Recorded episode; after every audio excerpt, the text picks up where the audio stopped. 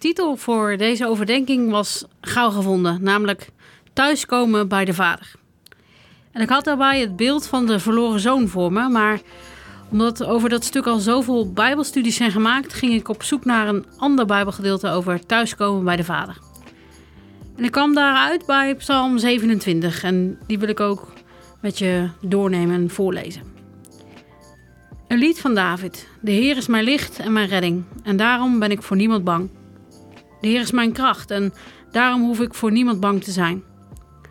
Wanneer mijn vijanden mij bedreigen, alsof ze wilde dieren zijn die me willen verscheuren, dan struikelen ze zelf en vallen.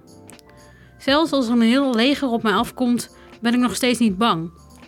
Al breekt de strijd tegen mij los, toch blijf ik vertrouwen. Ik vraag maar één ding van de Heer en dat is wat ik het liefste wil. Ik wil alle dagen van mijn leven dicht bij de Heer zijn. Om ervan te genieten hoe prachtig en hoe vriendelijk Hij is. En om Hem te leren kennen. Als er gevaar dreigt, verbergt Hij mij in zijn huis. Bij Hem ben ik zo veilig als op een hoge rots. Daar sta ik hoog boven de vijanden die mij omringen. Daarom wil ik juichend offers brengen in zijn tent en liederen zingen voor de Heer. Hoor Heer, ik roep luid tot U. Heb medelijden met mij en antwoord mij. U zegt zelf in mijn hart, ik verlang naar mij, ik verlang dan ook naar U, Heer. Stuur me niet weg in Uw boosheid. U heeft me altijd geholpen. Stuur me dan nu niet weg en laat me niet in de steek. God, U kunt mij redden. Zelfs als mijn vader en mijn moeder me in de steek zouden laten, dan zult U nog altijd bij me zijn. Leer mij, Heer, wat U wil dat ik doe en wijs me de juiste weg, want mijn vijanden bedreigen me.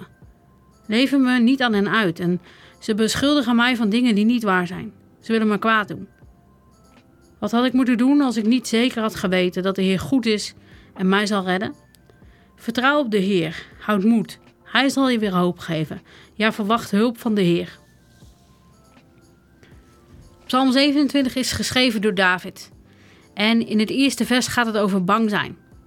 Ik weet niet hoe het bij jou zit, maar ik geef niet heel erg graag toe dat ik bang ben. Angst is een vervelend gevoel. Het is iets wat kan verlammen of je kan doen laten verstarren of je doet wegkruipen in jezelf. Het kan ons zelfs laten vechten. Onze hersenen zijn zo gemaakt dat we pijn uit de weg gaan en het ontwijken.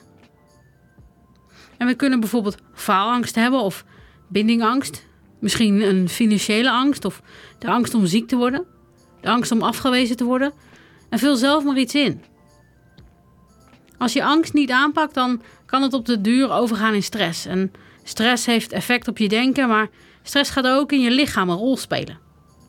Als je te lang rondloopt met stress kan het chronisch worden en dat kan ook leiden tot een burn-out. En nu weet ik als coach natuurlijk allerlei methodes om met angst aan de slag te gaan. Maar hier in Psalm zevenentwintig staat de allerbelangrijkste en de mooiste methode. Namelijk de Heer. De Heer is mijn licht. De Heer is mijn redding. De Heer is mijn kracht. En daarom hoef ik voor niets of niemand bang te zijn. Als je bang bent in het donker, dan heb je licht nodig. Als je hulp nodig hebt, dan heb je redding nodig. Als je niet meer kunt en als je verzwakt bent, dan heb je kracht nodig. En God is dus alles wat je nodig hebt als je bang bent, als je moe bent, als de strijd hevig is. In vers drie b staat al, al breekt de strijd tegen mij los, toch blijf ik vertrouwen. En een van de aantekeningen die ik maakte naar aanleiding van deze overdenking is, misschien in ons doen en laten lijken we niet zo op die verloren zoon. We zijn in ons doen misschien best braaf. Maar hoe zit het in je denken? Hoe rustig, hoe netjes, hoe relaxed is het in je denken? Of is het soms echt strijd in je denken, in je overtuigingen? Strijd in je blik op Jezus, in hoe je naar hem kijkt. Strijd in de blik op jezelf. David die vraagt maar één ding aan de Heer. En hij vraagt datgene wat hij het allerliefste wil. Namelijk alle dagen van zijn leven dicht bij de Heer zijn. Om te genieten van hoe prachtig en hoe vriendelijk God is. Om God te leren kennen. Vraag jij dit ook wel eens aan God om, om dicht bij hem te mogen zijn? Om God te leren kennen? Is dat je verlangen? En zou je dat dan ook alle dagen van je leven willen? Als ik iemand ken en vertrouw en als ik iemand mag, dan, dan wil ik prima een poosje bij diegene in de buurt zijn. Maar hoe goed ken ik, hoe goed ken jij God eigenlijk? In hoeverre vertrouwen we hem? In hoeverre houden we van hem? Hoe zit dat nou bij jou? Hoe zit dat nou bij mij? En hoe zou dat zijn, dicht bij God?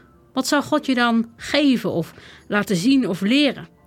Hoe zou het voelen om altijd dicht bij hem te zijn? Het kan haast niet anders dan dat het superveilig is, dat het geborgen voelt. We hoeven dan niet bang te zijn, we hoeven dan niet eenzaam te zijn. David zegt in vers tien, zelfs als mijn vader en moeder me in de steek zouden laten, dan nog zult u altijd bij me zijn. We leven in een gebroken wereld. Er zijn mensen die door hun ouders in de steek zijn gelaten. Soms letterlijk, maar soms ook emotioneel. En dat doet pijn. Als kind doet dat pijn. En die pijn die nemen we vaak mee ons volwassen leven in. Die pijn nemen we mee in hoe we naar anderen kijken. Maar ook in hoe we naar God kijken. Weet je nog dat ik net vroeg, hoe kennen we God? Vertrouwen we God? Het voorbeeld van onze aardse vader kan tussen jou en God inkomen te staan. God die wil onze vader zijn. Een vader waar we mogen thuiskomen. Die ons een thuis wil bieden. Wat is nou voor jou een echt thuis? Toen ik daarover na ging denken, bedacht ik me dat thuis voor mij een plek is waar ik mezelf kan zijn. Waar ik veilig ben. Waar ik het prettig vind en me op mijn gemak voel. Thuis is eerlijk gezegd gewoon die plek waar de schoenen uitgaan. Waar ik op de pla- bank neerplof. God wil ons een plek bieden waar we onszelf kunnen en mogen zijn. Waar we veilig zijn, waar we ons op ons gemak voelen. We mogen als het ware bij hem op de bank neerploffen. God die wil ons kennen.